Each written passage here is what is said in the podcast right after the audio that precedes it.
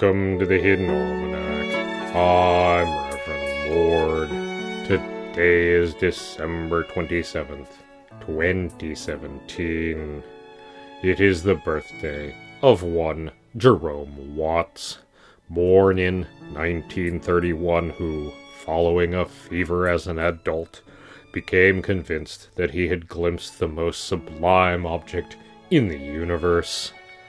While many philosophers have floated the idea of the sublime or perfect form of everything from animals to mathematical models, Watts took this a step further, believing that even such ideal forms had, themselves, an ideal form that they are more or less distant from, and that this form was, in fact, a metal shopping cart.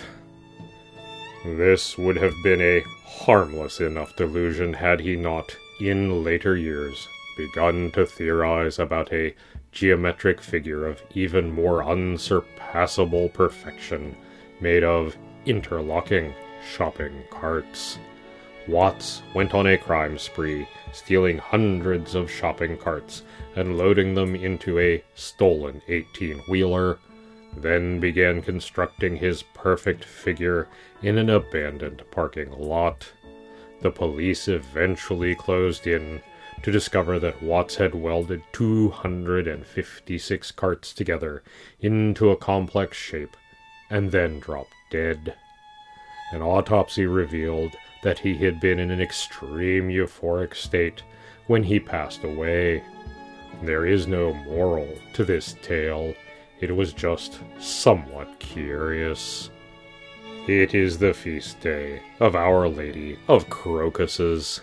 This obscure saint is much cherished in the warm lowlands south of Troizantium, where it is believed that autumn crocus spring up in her footsteps. In the garden, there are no crocuses yet.